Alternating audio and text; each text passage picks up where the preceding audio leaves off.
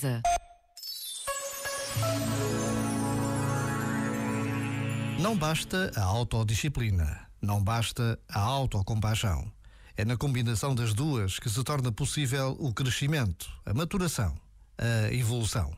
Sem autocompaixão, tendemos a forçar e a quebrar. Sem autodisciplina, tendemos a molengar e a definhar.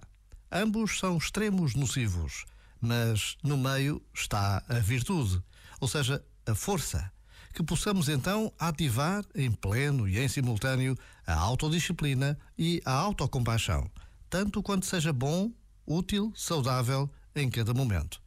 Já agora, vale a pena pensar nisto. Este momento está disponível em podcast no site e na app.